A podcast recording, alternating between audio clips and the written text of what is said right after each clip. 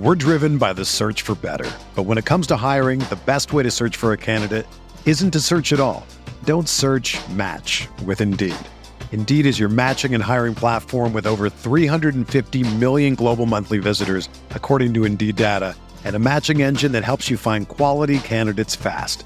Ditch the busy work. Use Indeed for scheduling, screening, and messaging so you can connect with candidates faster. Leveraging over 140 million qualifications and preferences every day, Indeed's matching engine is constantly learning from your preferences, so the more you use Indeed, the better it gets. Join more than 3.5 million businesses worldwide that use Indeed to hire great talent fast. And listeners of this show will get a $75 sponsored job credit to get your jobs more visibility at Indeed.com slash BlueWire. Just go to Indeed.com slash BlueWire right now and support our show by saying that you heard about Indeed on this podcast.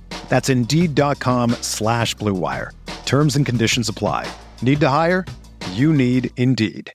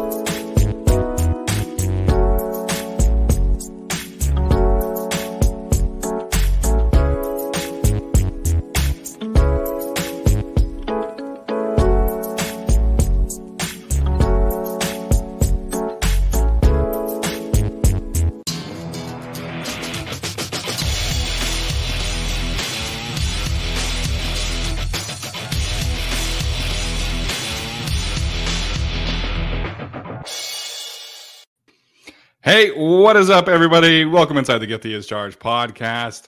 Uh, coming to you live after the Chargers' victory over the Denver Broncos on Monday Night Football in overtime on the leg of Dustin Hopkins. So, I uh, got a lot to talk about in the uh, biggest barn burner of the weekend. Uh, like I said, you know, we'll, we'll, dive into everything. Joining me are my guys, Tyler and Alex. Uh, Tyler, we'll start with you. Uh, you pulled a flu game tonight by some miracle. You are are here with us tonight. But uh, in all seriousness, man, how's it going? Yeah, absolute flu game, and I'm glad I got to sit through that. Um, almost got doubly sick watching it, but you feel better after a win. Yeah, I, I would imagine that you kind of wish that you would have went to school after all instead of having to sit through and watch that entire game tonight. Yeah, it would have been ignorance is bliss. Like, oh, they won 1916. Sweet, must have been a pretty good defensive battle. Which, in all fairness, it, it, it, kind of was. Uh, well, like I said, we'll get to everything. Um, Alex is here as well, man. Uh, Alex, what's up? How you doing tonight? That was one of the football games I have ever watched all time. It's, it was, it was most, one of them. It was most certainly a football game. We can say it that was, for sure. Te- technically, it was indeed a football game. Technically, it was a Chargers victory. So here's the pink. But uh, what the fuck? Neither offense uh, wanted to win that game. Uh, obviously, first and foremost, huge shout out to Dustin Hopkins tonight, uh, gunning through what he said was a pop after that first PAT. So um, it didn't seem like it was the same injury that was bothering him. I, I think this might be something different, uh, but we'll obviously get to that. So, um, you know, I'm sure we'll get to game balls down the road, but uh, Dustin Hopkins, man, absolutely got it through. And and for like the first time in my life, I think the Chargers won because of special teams. So like I don't know, like we'll talk about all that, but uh, special teams tonight was outstanding uh, behind J.K. Scott, Ja'Sir Taylor, and of course Dustin Hopkins. So um, Alex, we'll start with you, man. Outside of the just kind of sheer boring way this game played out, what is uh, what's your biggest takeaway from where the Chargers stand tonight after uh, beating the Broncos 19 to 16 in overtime? Uh, they're four and two, I guess. this is like the weirdest four and two like Chargers kind of team of all time. Um, because you know, in a way, you're sort of sitting here, and they reeled off three straight wins right after after going one and two. Um, but I guess how they've gotten those wins hasn't necessarily been pretty, especially tonight. Um, definitely wanted to see more from the offense. Of course, the Broncos defense is, you know, one of the top five defenses in the league by DVOA. Um, you sort of expected them to get a boost getting uh, Justin Simmons back as well. And they did get that. And as, of course, the Chargers, you know, injuries and, and everything else on offense hurt them in this game. But um, I I guess they got to win. It's just it's hard with everything and how it played out tonight. Even though the Chargers are four and two and they have plenty of time the rest of the season to get things together, um, this team isn't a playoff team right now. And I think that a lot can change between now and the end of the season. But they just have a quarterback that they paid $80 million to that got benched. Justin Herbert looked bad. Joe Lombardi looked bad. You know, I mean, the injuries are just piling up at this point with Will Clapp and then Brenden Jaimes and then Will Clapp coming back into the game. Um, but I, I just, this was a really tough one to watch. Yeah, it was a tough one. I don't know if I'm ready to say that they're not a playoff team right now. I, I think we can say that they're not like a contender. Um, you know, I, I, think the AFC is pretty clearly Chiefs and Bills, and then who whatever is happening after that. But I, I still think that you know, coming off of this kind of victory, um, the offense certainly took a step back. They had played really well the last two weeks, but I mean, we we knew that the offense was going to be in for a bit of a slog tonight, and I think none of us kind of pictured this. They didn't even test Patrick Surtain at all tonight, which I think was um, I would have liked to see them at least you know give Mike Williams a chance to make a play. Um, but we knew that the offense was going to be in for a tough spot in this game, and then the news comes down that Corey Linsley is out. Um, so if, I think if we knew heading into this game that Corey Linsley wasn't going to play and the defense and special teams was going to give them a win, I think we generally would have taken that. Although obviously, yes, the offense was not pretty tonight. The JC Jackson situation is going to loom over this team for the whole rest of the season and probably the next couple of seasons, which we can certainly dive into. Um, but we needed to see the defense come out and have a dominant performance. And it wasn't that for the whole game, but for the second half, overtime, this defense was really, really good. They did everything they possibly could to, you know, put the offense in better positions. And I, I think even if it's an ugly win, I still think you, you take this kind of performance not 10 times out of 10, but you, you know, you, you generally take this performance, right? Yeah. I mean, if they want to win 10 times out of 10, then sure, I'll take whatever performance you give me. Sure. Yeah, the defense absolutely needed to show up today, and it really did take everyone. It wasn't just like, oh, Khalil Mack and Joey Bosa, and that's it. It was basically everyone that stepped up except for one particular corner. Otherwise, I mean, yeah. Kenneth Murray was making plays, Drew Tranquill, Jerry Tillery, Austin Johnson, Sebastian Joseph Day. Like everyone was making plays, even though it wasn't completely perfect they did about as good as they could have, especially with that interception by Herbert. Mm-hmm. I still think they're playoff contenders. I, I don't uh, clearly it is the Bills at least as like the prime Super Bowl contender for the AFC. No question about that. But with the way the Chargers were at least able to play defense today, we I, I really, really needed to see this from Brandon Staley because it was rough when the Texans move on you kind of at will and the Browns move on you basically at will you start to have questions. And this one, yes, I know the Broncos are statistically a terrible, terrible offense that's missing several key players. But I was expecting the, you know, floodgate game where all of a sudden the Broncos score 28, 31, whatever. Yeah. And the Chargers lose because they just could not keep up against you know, an opposing defense as well. That's very good. So um, happy to see the defense pull through for Brandon Staley. Everyone showed up. Notre Dame's finest showed up today as well. Yeah, they and, did. And it, they yes. did. yeah, in, in, a game where the offense was like there literally almost wasn't a bright spot on offense because everything just messed up at some point. Uh, but really happy to see this defense. And yeah, they're four and two. Uh, how do I feel about them playing the Seahawks next week? I don't know, but who cares? They won tonight. Yeah, I think next week, obviously, you're not playing the Broncos defense. So I, I think we could see a bit of a bounce back from uh, the Chargers offense. But um, like Tyler is saying, I, I, think, you know, the, the Broncos essentially benched Melvin Gordon pretty quickly in this game, which I think was a surprise. But um, the run defense outside of a couple big Russell Wilson zone reads mm-hmm. was really, really good. Um, you know, I'm trying to do quick math here in terms of yards per average, but on total, it was 23 carries for 98 yards, 4.3 yards per carry. They only had uh, two explosive runs given up, which I think, again, is something that you absolutely would take heading into this kind of game, given how they have struggled in the past few games. So, um, like Tyler was saying, I think after the JC Jackson situation kind of played itself out tonight, the defense really settled in. And then they they did some fantastic things with their designer blitz packages. Drew Tranquill, Derwin James, Kenneth Murray, all getting in on the action. Kyle Van Noy had some good reps as well. Um, and then you get some good performances from Khalil Mack. I mean, Derwin James was much better. Asante Samuel Jr. was good down the stretch. Nasir Adderley had a couple good plays. So I, I, think defensively they took a step forward today, even if you know the Broncos are not great. But I mean, it was 10 to 0 after the first quarter, and they ended up at 16 points. So um, defensively, I, I think this I think tonight is a win for Brandon Staley's unit after not playing well at all over the past couple weeks.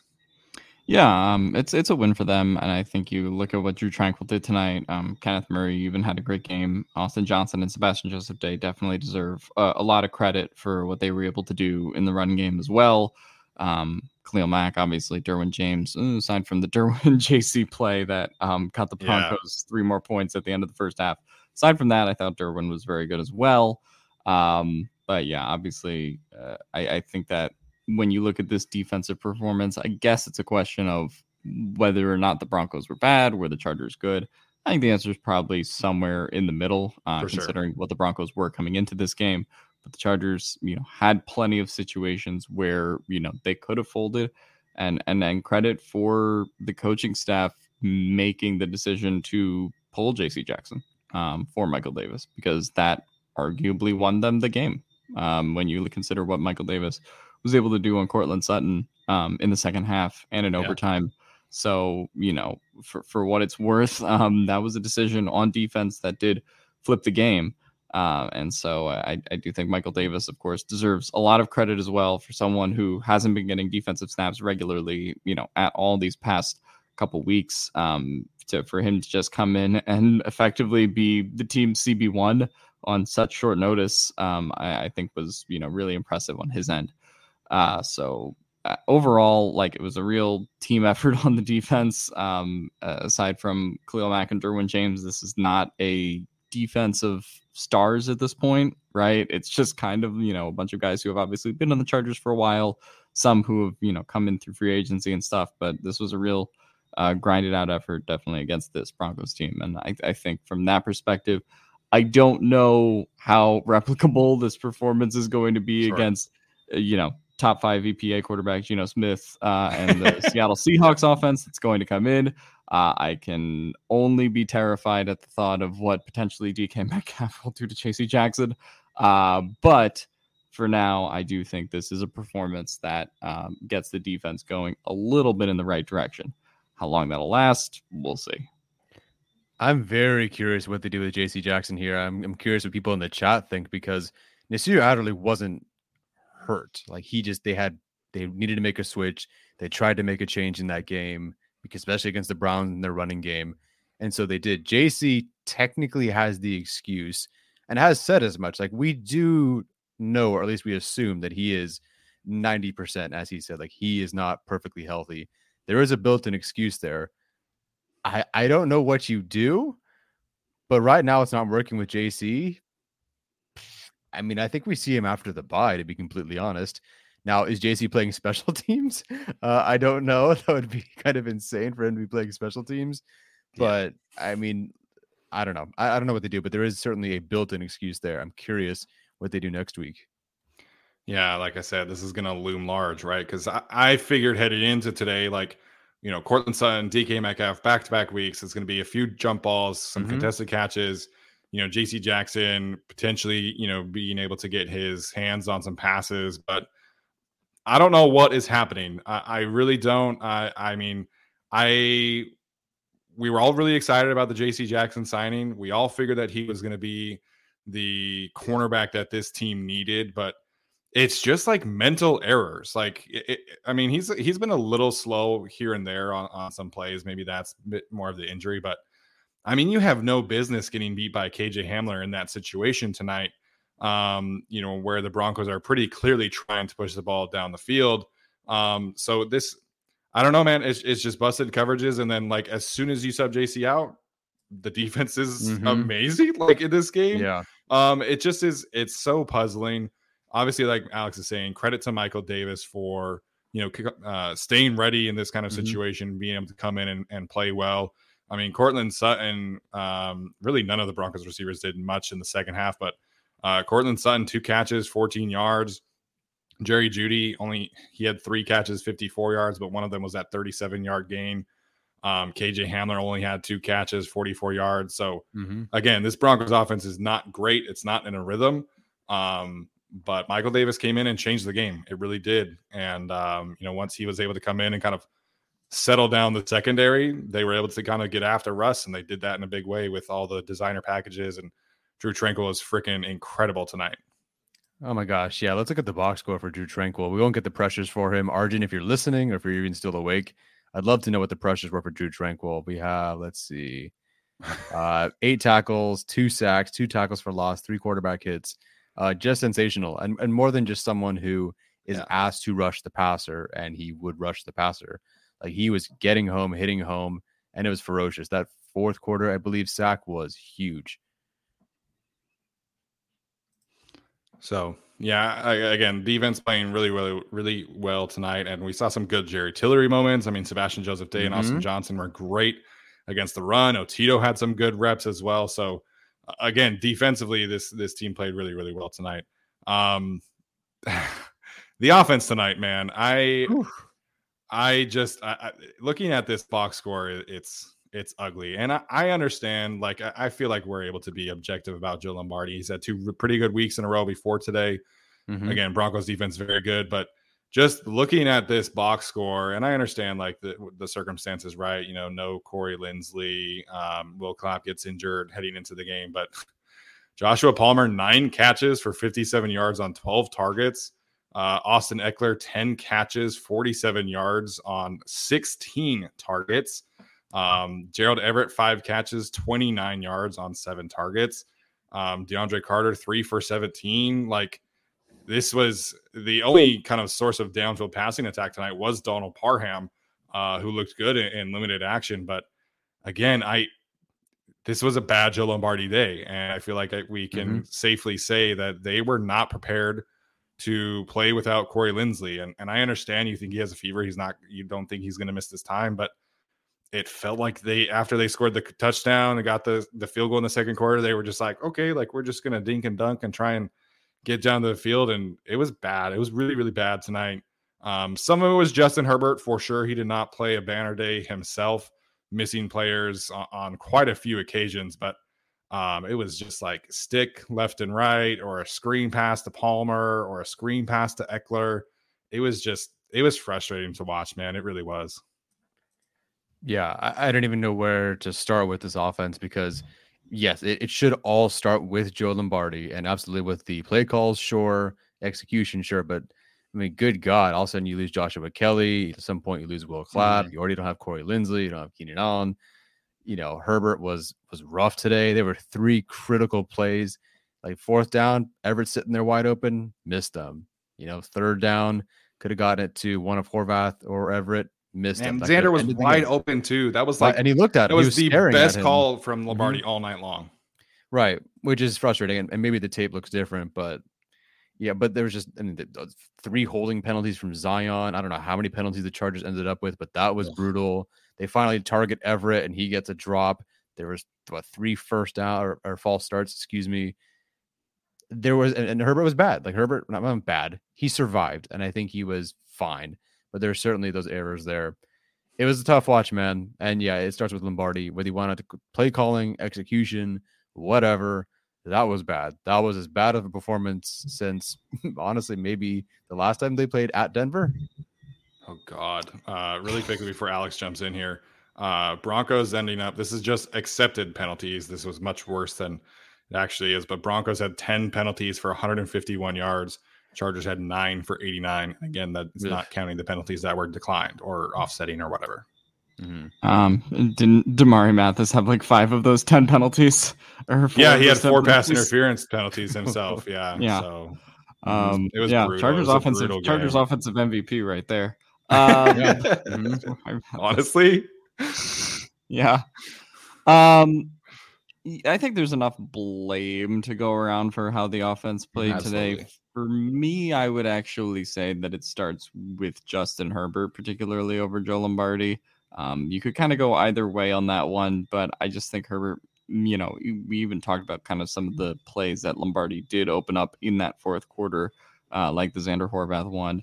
There's, you know, a play where Justin Herbert uh, that ended up in the uh, the Browning interception. Was that Browning who came down with that yeah. uh, interception? Yeah, when yep. Gerald Everett bobbled it, um, and Justin kind of threw that one into pretty much triple coverage, and DeAndre Carter is on the left side of the screen, completely wide open, uh, and Herbert had looked that way prior. So um, just a weird Justin Herbert game. Uh, you know, for all the talk of primetime Herbert, it really just felt like Mike Williams getting, you know, completely taken off the face of the earth by Patrick Surtain and that side of the field getting shut down as a whole just really messed uh, this whole game up and what the offensive game plan was supposed to be for the Chargers. And I think Herbert was clearly rattled by that. I think Lombardi was clearly kind of rattled by that and and sort of at a loss for what to do with all the, you know, stick concepts and, and everything else that the Chargers kind of tried. Um, this is a game where I think they, you know, we we sort of have talked about Keenan Allen and the loss of Keenan Allen in the last couple of weeks, but uh, this is one where I think having his loss and not even being able to use him as a decoy on on Patrick Surtain, um, just Mike Williams could not get open at all. Uh, obviously, you know there will be some controversy on the um, overtime ball that probably was a catch uh, if you go back and review that one, but just oh, never yeah. able to consistently get uh, much separation uh, out on Patrick Surtain at all. Shut down that side of the field. Obviously, all of the other combined issues really started to show. So, um, I, I, think this is really uh, an amalgamation of all the other Chargers offensive issues we had seen through the rest of the year. Yeah. But the Chargers finally weren't playing the Texans defense. They finally weren't playing the Browns defense. Um, and they finally played a, a really uh, legit unit that caused them these problems that has, you know, the playmakers that Denver has in Patrick Surtain and Bradley Chubb and, and all these guys. So for me, um, definitely an uneven game. I think you can go to Herbert, Lombardi, the injuries, um, and mm-hmm. you just kind of hope it gets better at this point. But for uh, an offense that's been trying to find its footing and looked like it had found its footing for a bit, it just feels like whenever they go against a top 10 unit, particularly a unit that does have a really good secondary like the Broncos do have, um, it, it's just really hard for the Chargers to consistently create, you know, much offense. Yeah, so the Bron- Broncos before this game at least were second uh, in defensive EP, defensive EPA per play if you include the games that happened before uh, Monday Night Football. The Chargers will play the San Francisco 49ers, who are first in that category in a couple weeks, and the Rams on New Year's Day. But otherwise, it's mostly mostly smooth sailing the rest of the way, including uh, the game against the Seahawks, where they are 30th, right behind the Browns. So I think things will look up eventually. But yeah, that was, I mean, people are saying in the chat too, that's a tough defense. It is absolutely a tough defense. I mean, we we talked about this this unit being uh, a unit that would give this Chargers offense a lot of problems because um, they're great against the run.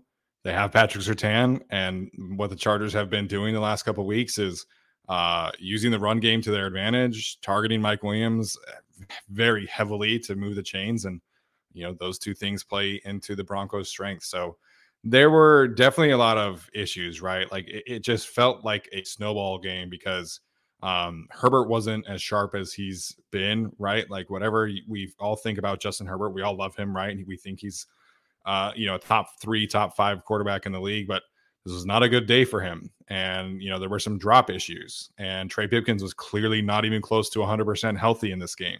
And Will Clapp finds out that he's starting essentially this morning uh, in place of Corey Linsley. And then Joshua Kelley gets injured. And then, you know, it just, again, it was just a, a snowball effect of, of a game for the offense. And it felt like it was the offense from the first couple games. But at least this one was against a legitimately good defense Um, so I think obviously you have to hope that you know this this unit up front gets healthier. Um, I don't expect Corey Linsley to have a fever next week. He should theoretically be back.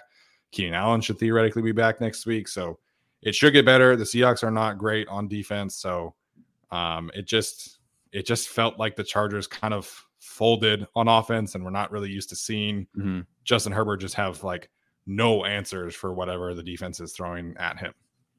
Yeah, I think things will get sorted out. I mean, if you look at like the Green Bay Packers scoring 17.8 points per game, they've just consistently been bad and unable to move and get things sorted out all year yeah. because of, you know, they don't miss Adams because he's hurt, but Adams isn't there.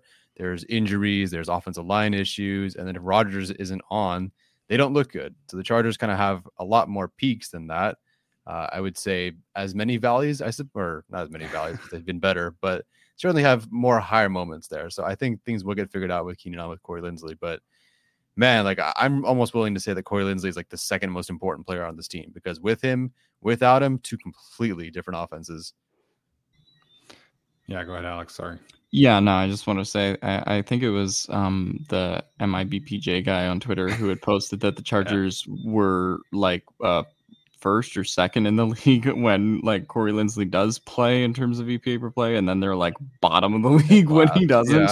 Yeah. um, so I mean, just that stat uh, in particular is you know shows goes back to Tyler's point. I mean, Corey Linsley is super important, uh, as was Rashawn Slater. You know, prior to him getting hurt. As was, you know, really every key cog of this offensive line before it kind of became what it is now. Um, Trey Pipkins clearly not 100% and probably shouldn't have been out there tonight if the Chargers had reasonable depth and backups. Yes. But I mean, then he, you know, had to go out there, and obviously, the the offensive line and the state it's in is going to be a storyline. I think going forward.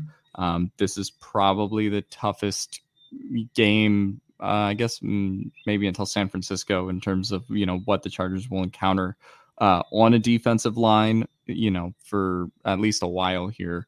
But um, that was definitely rough to watch. And you just hope that, you know, obviously at some point in long term, that Slater may be able to come back this season. Um, but just that they can get Linsley back. Filer starts playing better because Filer uh, was pretty rough tonight again. Uh, and at this point, you know, Pipkins is hurt and it's just Zion Johnson did not have the best game either with all those holding penalties. Uh, and so, yeah, just a, a, really tough effort and a really tough night for an offensive line that was really tested by that Denver defensive line, which is what we expected. Um, and I do think things will get better against, you know, that Seattle uh, defense next week, but um, definitely a rough game from the offensive line and, and just everything that was happening at the line of scrimmage as a whole. Yeah, you know, there were a lot of people in my mentions tonight saying like, "Oh, like 2020 Trey Pipkins is back." It's like the guy's playing through a sprained MCL on his inside plant leg, and you know, going up against a speed rusher like Baron Browning, who weighs like 230 pounds, probably soaking wet. You know, you have to be able to get quick off the ball, and, and he just clearly was not able to do that. I felt like there were also a couple of times in which Justin could have stepped up and he didn't. So um, it, it was just a, it was not a great day from the offensive line. I mean, the rushing numbers are um, not terrible, but they're not nearly as good as what we've seen obviously the last couple of weeks. So, um, you know, offensive line uh, not great tonight. I will say, Sony Michel had some really good runs tonight and kind of saved the Chargers on two or three occasions. So, um, I guess if you want to point to a bright spot on offense, I guess you could talk mm-hmm. about Sony Michel. You know, there were a couple instances in which he had some really good reps in pass protection as well. So, um, you know, they did again, they just did enough to survive this game and they came out with a win.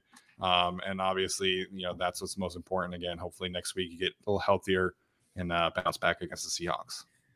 Yeah, shout out Sony Michel, man. I, listen, Joshua Kelley got what one touch and then he was hurt, or two touches, yeah. whatever it was, and that was it.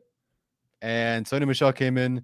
The numbers don't look great 3.5 yards per carry, but that dude deserves a game ball for four hard runs to convert, I would say. I don't know how many first downs he ended up with, but there were some tough, tough runs where, I mean, they needed one and he got 1.1, but it was just enough for the Chargers. Really, really solid from him. And if that's his role, if Joshua Kelley is still the more dynamic back, and he is, But if Michel can just get you something difficult every every now and then, great. That's solid. With that said, would still love Isaiah Spiller. yeah. Um, I th- thought this was a decent bounce back game for Sony Michel, if you want to say it that way, especially, you know, playing that role in a pinch like he had to. Most of us expected Joshua Kelley to be out there. Obviously, then he gets hurt.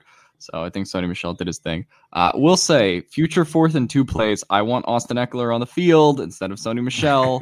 uh, don't know why that was a thing at one Yeah. point in this game, but uh, I did think Sony Michel's effort uh, was there tonight. I think that particular time, Ekeler would like finish the rest of the game, so he's fine. But I believe he kind of limped at one point back to the Yeah. huddle. I believe Mhm. two plays or so later that was when Michel was in. But I think they had like an injury timeout for somebody else. So I, I would have thought Ekeler would be in there at that point, but I don't know. Yeah, there was also a play like in I want to say in like the middle of the fourth quarter where him and uh Jonas Griffith kind of got face to face a little bit. It was a hard, hard hit. I thought it was clean, but you know, it was a hard hit and and you could tell he was a little bit shaken up. So um again, offensively, not a ton to talk about in terms of positivity. We talked about Donald Parham having a good game. Uh I thought his I- I don't know if he got injured or what, but you could kind of tell later in the third quarter into the fourth quarter that they kind of just really went heavy on 11 personnel. And again, that's something that I wish they would have kind of gotten back to. I don't know if Donald Parham was injured again, like I said.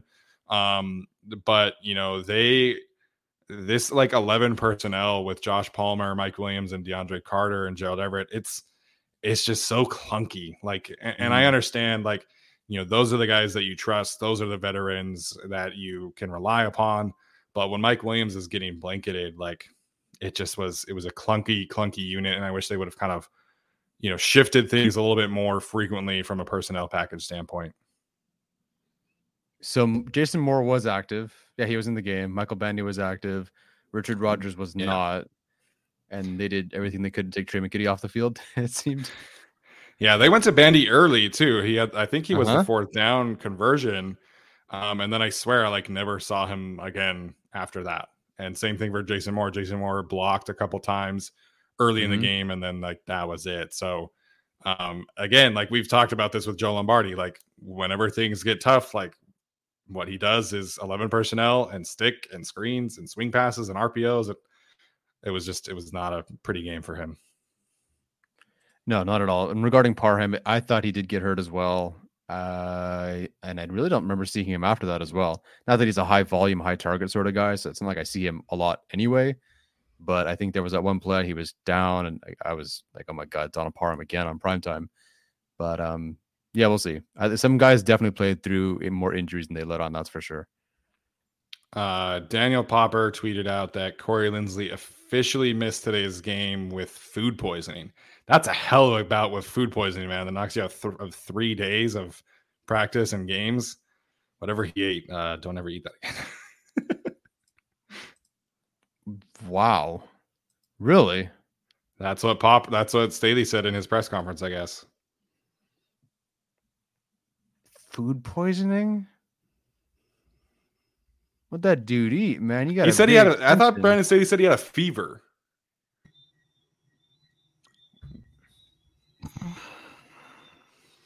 I know Alex Hmm. tweeted the, the skeptical face. Oh, this is such bullshit. It's- it's such bullshit. Dude, it's the fucking knee. He had tendonitis and he missed a game and he missed a half. Like, at, at what point, like, the story keeps changing. It's fever, then it's food poisoning. Maybe this really is like something crazy that happened, but like, I I don't know, man. Like, eh, because we just we talked about it even when he did come back. Like, you you can't load manage like ten- tendonitis. Like this this is something that's going to be with Corey Linsley for the rest of his career.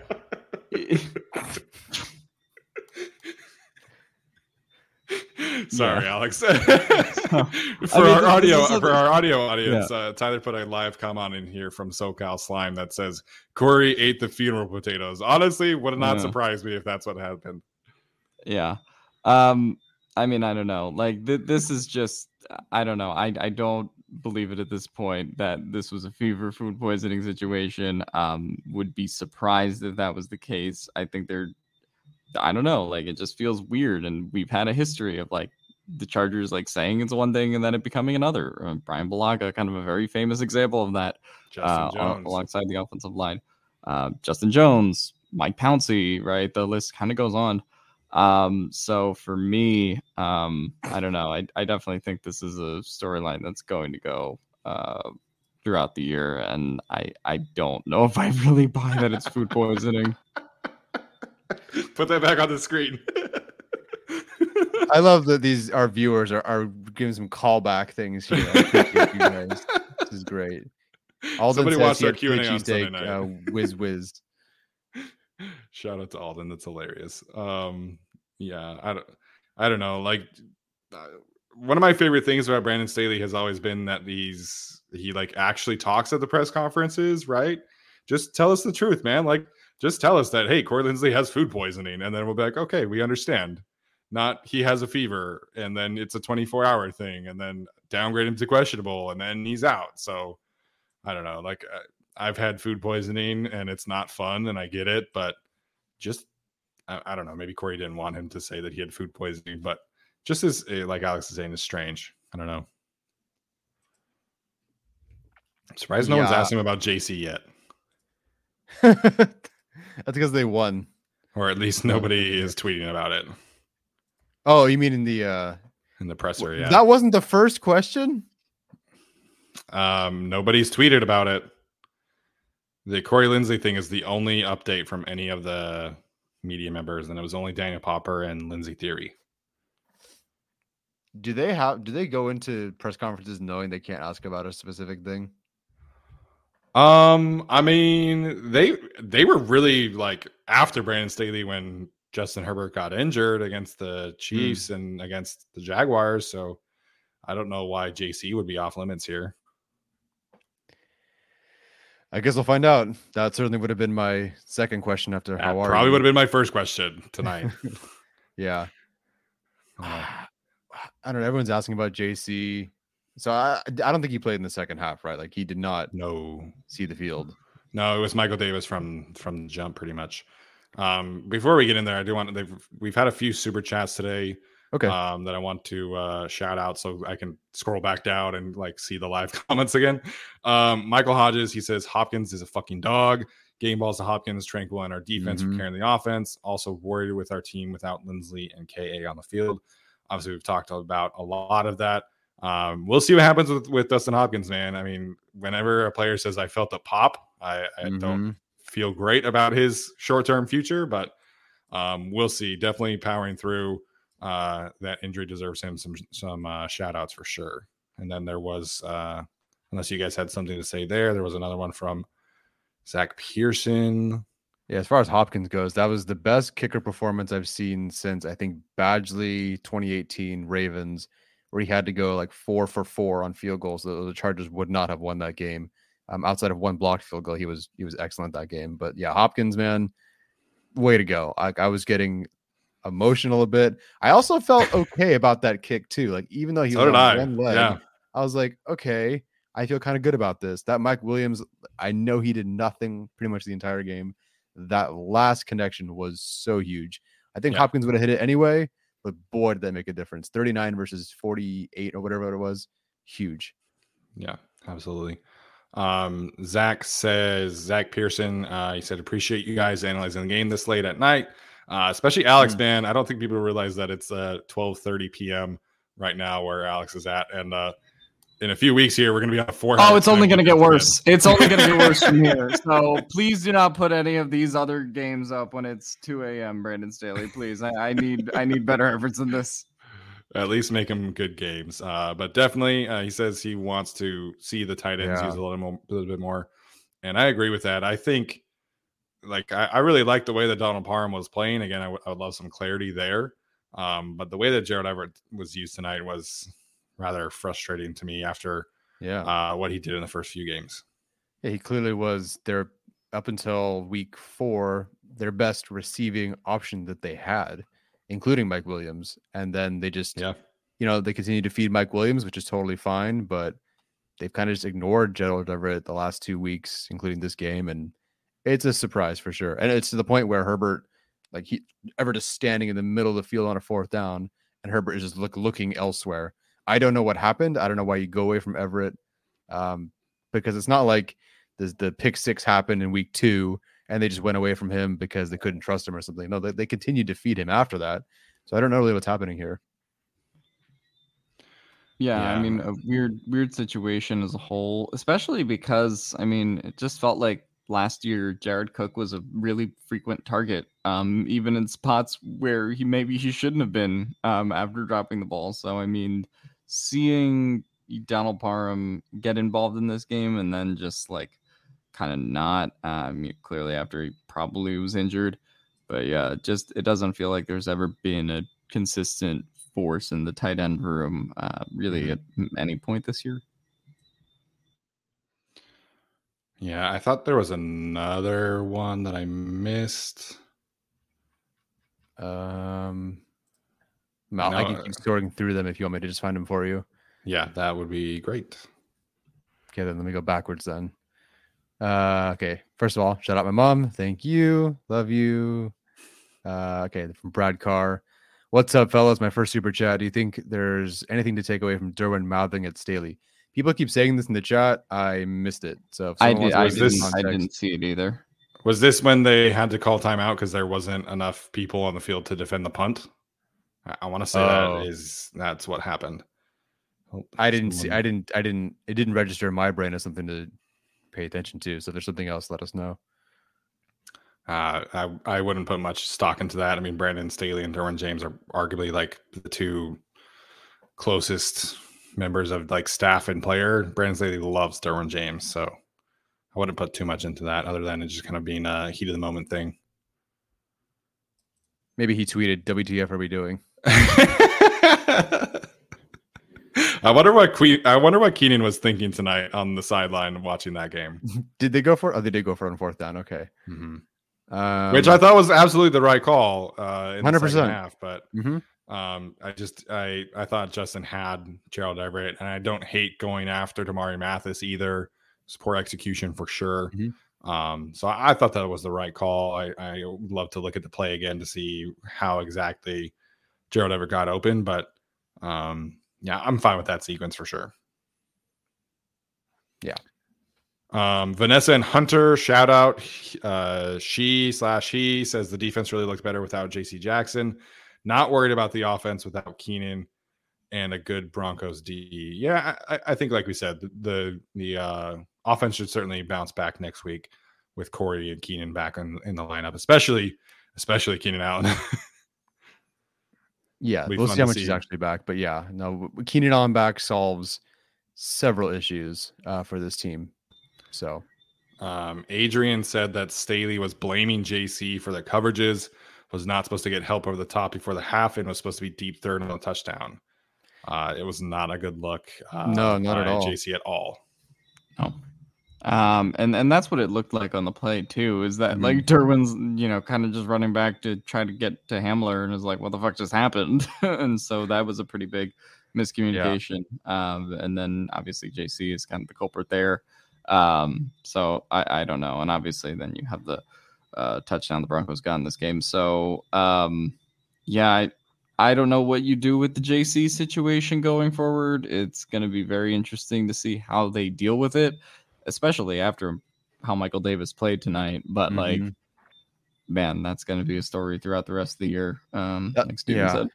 that's what changed it for me too, is Michael Davis. Because I was at a point where, okay, like if Nasir Adderley's out of position and JC's out of position, and even in some moments Derwin's out of position, that's a coaching issue, right? And, and I Yeah. think sure that's definitely part of it.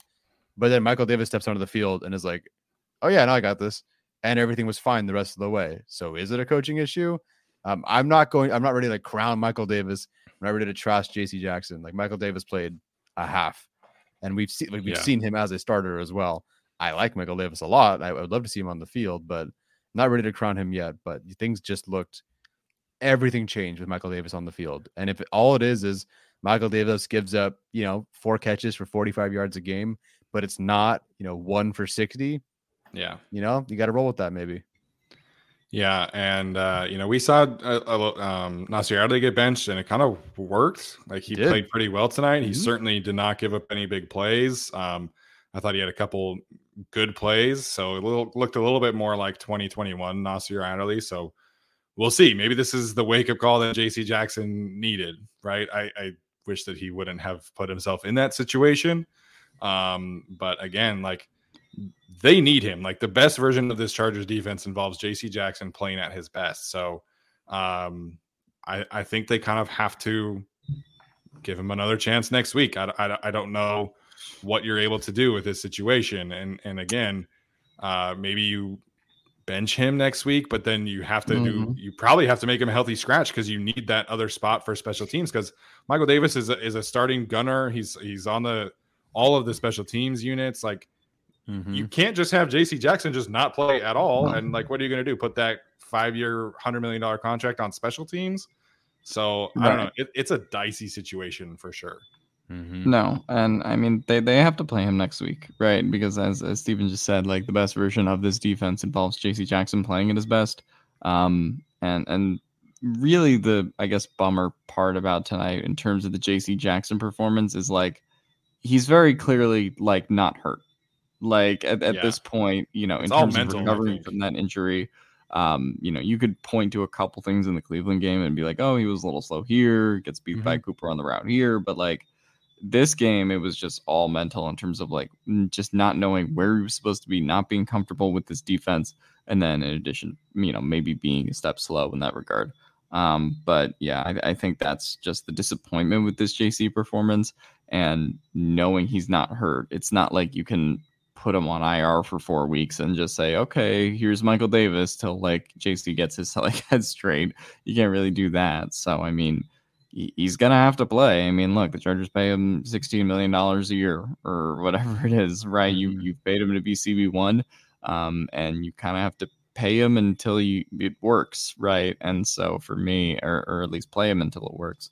Um, so for me, I, I gotta have J.C. Jackson in there, and then just you know, obviously, is could the leash get a little bit shorter in some of these games, especially like as the Chargers are a contending team. Um, and Brandon Staley has not been afraid to yank guys before. Michael Davis very much knows what that feels like in previous years. Um, and he wasn't afraid to yank JC Jackson tonight. He wasn't afraid to yank Nasir Adderley, obviously, last week. Um, and so, yeah, I, I, think that at this point, you, you know, the leash is probably shorter for JC in some of these games if it's as bad as tonight, but you, you have to play them. Yeah, a lot of yanking. Uh, Victor Alir uh, asks any concern about Herbert? Maybe the ribs flared up. Uh, when you can't hit that hail mary and you're 10 yards short of the end zone, something tells me that uh, not great so far, not perfect. Yeah, he, he wasn't sharp tonight. I, I think the Broncos were doing a lot of things to get to him. And again, the offensive mm-hmm. line was banged up. You couldn't get any separation. So sometimes you just have those kind of games where everything kind of feels like it's closing in on you as a quarterback. And and I feel like mm-hmm. that's uh, what happened. So, um, yeah, I, am not concerned. Like I, I, think the one thing about Justin Herbert that we can always generally bank on is that he's going to follow up a, a poor showing with a really good showing. And I think he proved that mm-hmm. last year, the year before that, that anytime that you know he came out and, and kind of struggled, he was going to come back the next week and uh, have himself a day. So, uh, and getting the Seahawks next week should absolutely help. Um, Max Vega asking about the uh, muffed punt situation. I kept on waiting for a flag to be thrown. I was like, wait, that that shouldn't be a thing.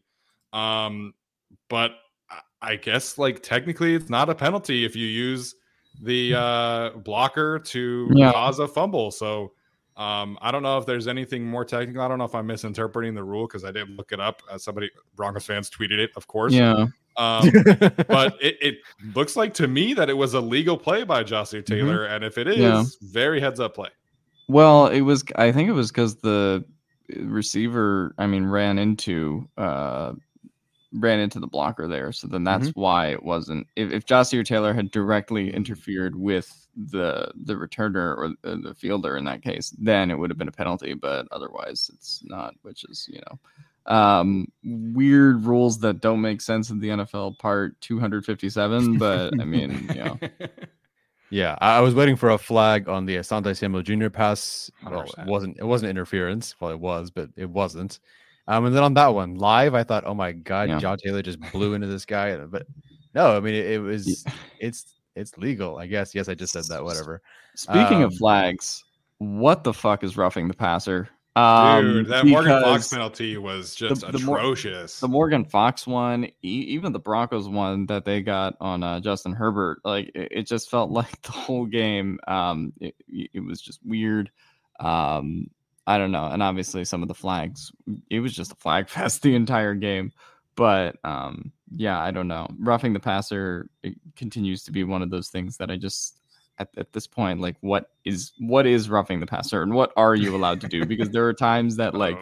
Drue Tranquill came in like a little bit violently, and I'm like, "Ooh, are they gonna call it?" yes, I or- thought or the, Jer- the one at the end of the, like the, Yeah. end of the fourth quarter, I was like, oh, that's gonna be roughing. yeah, he went yeah. low. It's like, oh, did he invade Russell Wilson's personal space a little bit too hard that time? Like, it's you know, even the uh, Jerry Tillery one where he like hit Russell Wilson in the helmet. I was like, "Ooh, are they going to call that hands to the face? Uh, they're going to call that he in- invaded his personal space?" Like, I don't, I don't know. So, um, just very weirdly officiated, and that that's how been now roughing the passer has been all year, particularly if your name is Tom Brady, also. But yeah, Yeah, my thing with tonight specifically, it was like they were really ticky tacky at certain moments, and then they were like, okay, we're gonna let Patrick Surtain and Mike Williams just mug each other on another instance, and, Yeah. and Michael Bandy like clearly got interfered with, but it was like, okay, well, you know, they're just kind of going at it, and then there were other ones that were just like so ticky tacky on both sides. The rest were bad on both sides for sure.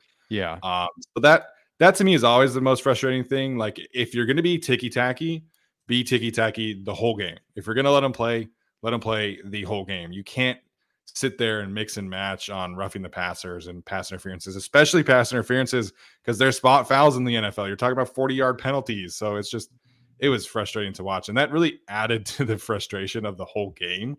because both offenses were really bad and like the best plays of the whole game for either side were pass interference calls. Yeah.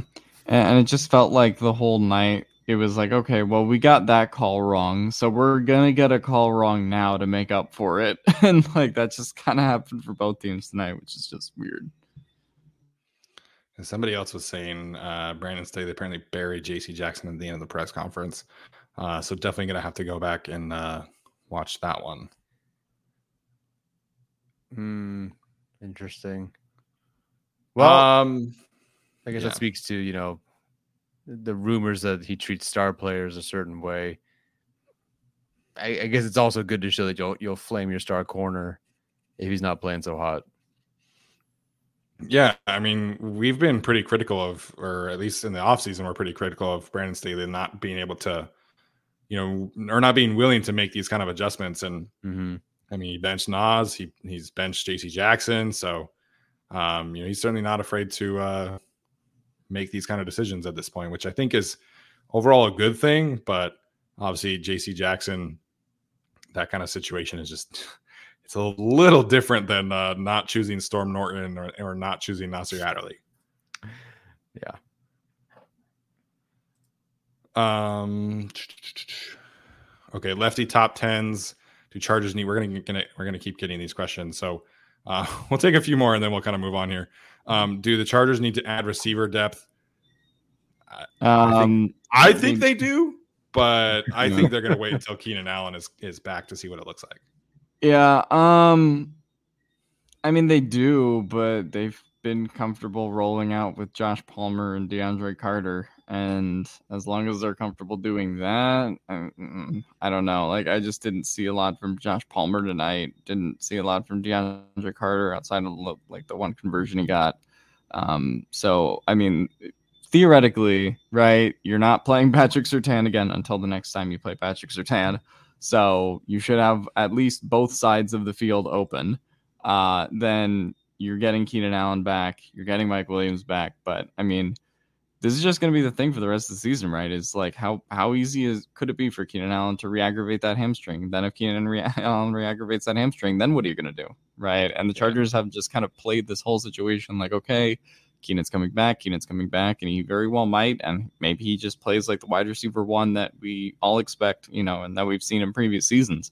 Um, but I think the Chargers also at some point need to start preparing for a potential reality where this goes wrong for them uh, and they Mhm. need to make some kind of move, whether that's a trade, whether that's a signing. Um, whether that's just you know getting more guys that can immediately contribute than just having Mike Williams on one side of the field and then all of the other wide receivers kind of just struggle to get into the picture for the rest of the game. Um, I mean, Michael Bandy's like a nice story, calling him up from the practice squad. So was Jason Moore, but like at some point, you know, if this Keenan Allen thing isn't resolved and if the wide receivers behind Mike Williams continue to kind of look like they have, eh, it's definitely a question. Oh yeah. God, please, yes, Elijah Moore. if he's available, I can't even tell you. I would immediately buy that jersey. I loved Elijah Moore. The numbers were so good for him his rookie year too, like, like per play basis, and just like he doesn't seem like he wants to be there, and they don't want to use him or whatever. My God, I would die if they got Elijah Moore to play their slot. Oh my gosh, I would punt Palmer to the sun. That'd be fun, man. I mean, like we wanted them to draft him, so I mean, he's the perfect, uh, perfect guy there for sure. Um, there were some other super chats that um, you know mm-hmm. we'll get to those. Uh, you know, something about mm-hmm. J.C. Jackson and, and, kind of the future there. So yeah, we'll get we'll get to J.C. a little bit more once we have some more information on him throughout the week. Um, before we get to kind of our game balls and wrapping up the show, I did want to say, um, apparently when uh, the Chargers were introducing the Broncos, they put a uh, clown emoji face over Melvin Gordon's face before the game.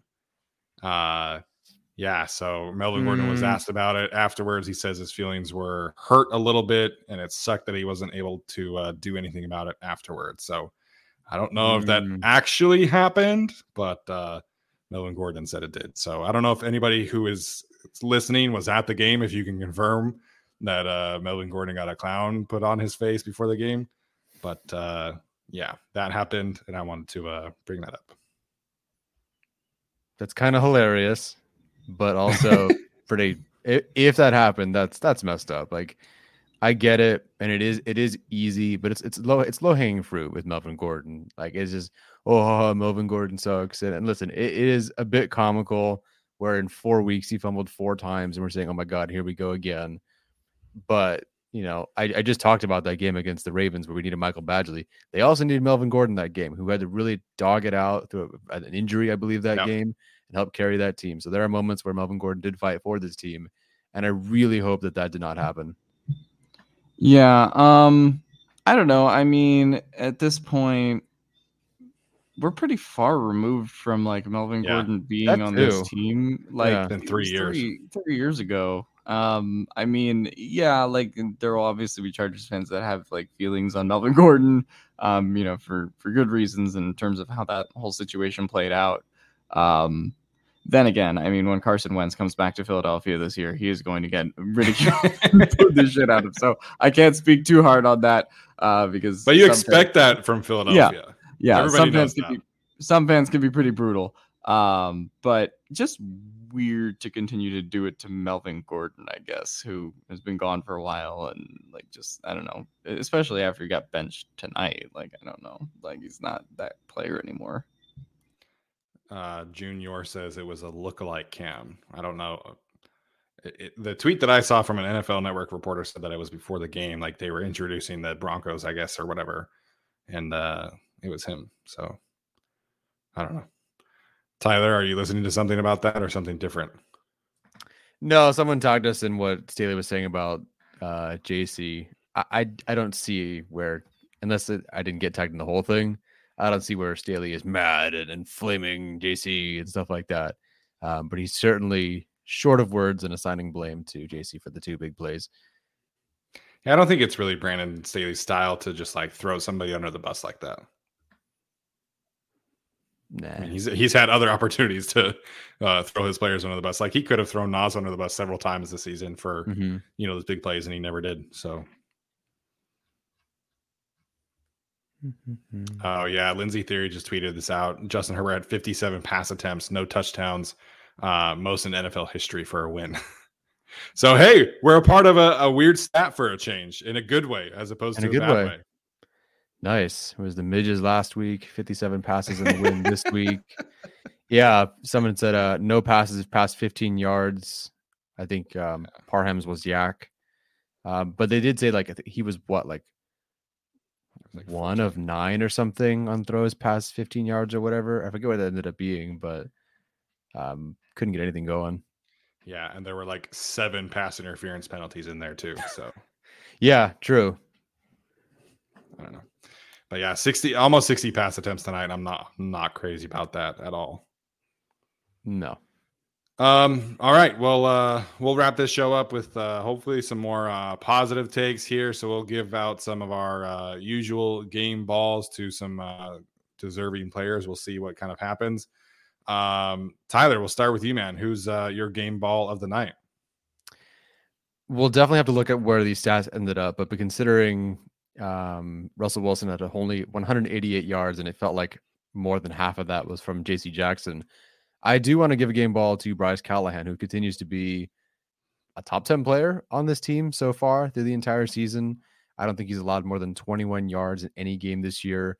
Uh, he's currently only allowed 75 on the year through five games, through Chris Harris Jr.'s first five games last year, uh, 200 something yards. So there's a clear upgrade there. He had two tackles for loss or contributed to one that someone else cleaned up and then a tackle for loss on another screen. I would imagine he gave up maybe 20 something yards again this game. Looked really good there. It looked good um, against screens as well. I know like that's not what the game ball most people thought of, um, but to me, I think Bryce Callahan deserves a lot of credit for being a really steadying force for this team, especially after watching Chris Harris Jr. last year. Yeah, um, Bryce Callahan was fantastic tonight uh, again, and you know, especially considering what happened with the JC situation, throwing Michael Davis in just to have a stabilizing force, um, you know, in the slot like he has been is, is really good. I'm actually going to say what most people are saying in the chat because you can go just Dustin Hopkins, um, but J.K. Scott, uh, I think, deserves a game ball as well. Certainly did not think that he would be kicking, you know, uh, out of the end zone touchbacks uh, when this Yeah, game started, sure. and Mhm. and and he had to take over, right? So for me, um, you know, I, I think that both of them deserve credit. Dustin Hopkins, obviously, for making, uh, you know, four field goals in a wild game where he uh, something happened to him and there was a pop. Uh, so I mean, Dustin Hopkins definitely deserves the game ball, but I, I just think we talked about special teams as a whole, um, and I think Dustin Hopkins and J.K. Scott sort of just collaborating the way they did the whole game, uh, and and managing the kicking game the way they did, uh, for for me is the game ball. J.K. Yeah. Scott, I, I will say, he had one of the worst punts I've ever seen. That first punt was awful, man. One of the worst Yeah. things I've ever seen. But It from there, really like kickoffs, amazing. Oh yeah, Yeah. he did also have the uh, pretty good punt in uh, overtime as well. Uh, but yeah, no, that that first punt, if if J.K. Scott didn't do the kick and touchback stuff, yeah, he would not be getting a game ball. But other than that, yeah. Yeah, uh, Thomas points this out. I do hope Pat McAfee and his crew talk about uh, Dustin Hopkins tomorrow. Should be fun. Maybe get him on the show. That'd be cool. Get some Hmm. kicker love. Um, I think those two are obviously well deserving. I mean, uh, J.K. Scott coming in and handling kickoffs was was uh, you know he did a really good job there. I was nervous to see what he would look like as a kicker because when he was trying to warm up, it was not a, a pretty sight. So uh, obviously, shout out to Dustin Hopkins for sure. Uh, I would Mhm. imagine he got a, an actual game ball as well. Um, I'm going to give a game ball to Drue Tranquill, man. I thought that this was arguably his best game of his career, maybe since his rookie year when he was playing also the Denver Broncos uh, with like his second or third career start. Um, you know, obviously Dulcich had like the one big play, and so did uh, their other tight end had the one big play early. Um, but we didn't really see them go to the tight ends much after that. And I think Drue Tranquill was a big part of that. Uh, you know, there were two or three times where um, he was covering, I, I want to say like number two or number three for Russell Wilson in terms of reads. And he wasn't like he was blanketing them. And so uh, Russ had to either scramble or throw the ball away. Um, so coverage wise, I thought Drue Tranquill was fantastic. Mhm. And if you just did that, I would have said, like, hey, man, really good game. But then you add in what he was able to do as a pass rusher, as the blitzer, Mhm. and also as a run defender. So I think this was Drue Tranquill's best game, and the Chargers needed every second of it. So um, I, I think Drue absolutely, absolutely deserves a game ball for tonight. Yes, absolutely. That that's a career defining game for him. Without him, they do not win this game. Huge, huge, huge game from him. Because I, I started to get a little uh, sad watching Kyzir White ball out on prime time, but uh, Drue Tranquill, man, he really stepped up. Yeah, Yeah. and I, I mentioned him earlier in the show, but I think one has to just still go to Michael Davis uh, as well for for what he did this game, uh, coming in for J.C. Jackson in, in that chaotic situation, uh, limiting Mhm. Courtland, uh, Courtland Sutton like he did. I will say the J.K. Scott uh, warm ups did not look great, but nothing will ever top Drew Kaser against the Cowboys. No, when he missed that, yeah. completely. that nothing will ever top that. I, I have to say, if if Hopkins ever gets hurt in a game, Justin Herbert was a kicker in high school. Like, let, let's go, let's make that happen. I'm I'm ready for that. Sure. Uh, quick shout out to the director in here for the chat, uh, doing some great things over there on YouTube as well. So um, definitely go check him out. I think I played him in the Chargers content fantasy football uh, recently, and he kicked my ass. So shout out to to to the, the director, man. Appreciate the support tonight. Muchas gracias. Um, somebody said thoughts about trading for Bryce Hall. I mean, the Chargers have too many cornerbacks right now. I was gonna Like, say they- for like who- doesn't he play slot? Does he play outside? Uh, he was outside last year. He is playing the slot for them this year, and it's uh, not looking great. So, but yeah, if you're gonna trade for a jet, trade for the receiver that is unhappy. Or like Michael Carter, if they don't want to use him. Yeah, Michael Carter. Yeah, that works too. Absolutely. All the Carters. Um, who else? I mean, I guess Khalil Mack. There's a, a lot of players deserve game balls. Honestly, it was a Yeah. really, really solid performance all around. Yeah. We, I mean, Sebastian Joseph Day, Austin Johnson continue to do Mhm. really good things. I thought that both of them had some fantastic moments um, tonight against the run, uh, against, uh, is it Lloyd Cushenberry?